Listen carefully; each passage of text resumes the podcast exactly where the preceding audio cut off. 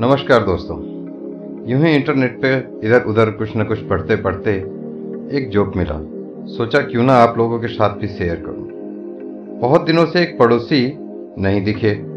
मुझे लगा कहीं निपट तो नहीं गए। यही सोचकर आज मैं उनके घर चला गया।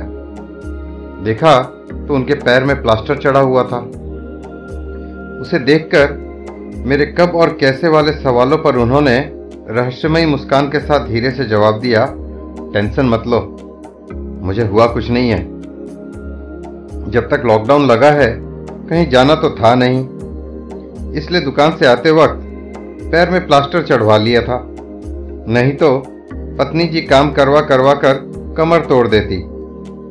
अब आराम ही आराम है और सेवा भी भरपूर मिल रही है। काम करवाना तो दूर पानी के खाली ग्लास तक को हाथ लगाने नहीं देती।